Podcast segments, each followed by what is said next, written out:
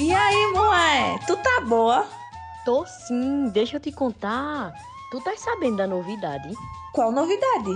Vai lançar um podcast muito massa esses dias, produzido pela Rádio Cordel. Oxi, fiquei sabendo sim, eu vi no rádio.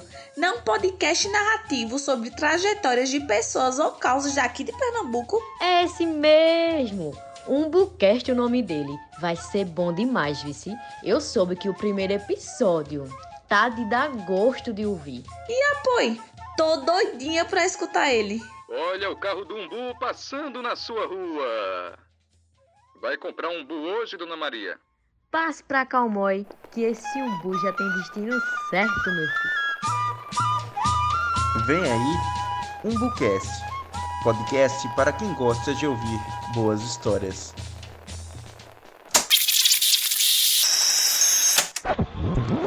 Mas, enquanto você comia um umbu, o tempo passou e a primeira temporada do Umbucast já está disponível em todas as plataformas de áudio.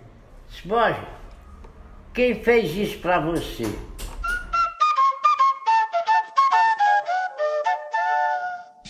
Eu disse, a maior parte da ajuda que eu tive foi sua. O show pra televisão foi a espontaneidade. Antigamente era tudo muito formal. Fazem com que o São João do Caruaru seja criado. Então ele não é obra de uma pessoa, sabe? Não é obra da, das irmãs Lira, como muita gente. Ah, foi ali que surgiu. Não, não foi ali que surgiu.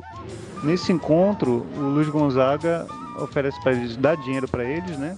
E oferece também o endereço dele lá na, no subúrbio do Rio, onde ele morava ali no Méier, né?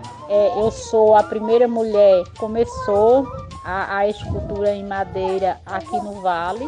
E nos anos noventa e quatro, aos vinte e dois anos de idade, eu dei o meu pontapé inicial na arte. É, eles fazem um trabalho que está muito associado a uma produção geral ali do, do Vale do Catimbau, que é da qual, né, o Zé Bezerra é um, é um nome central.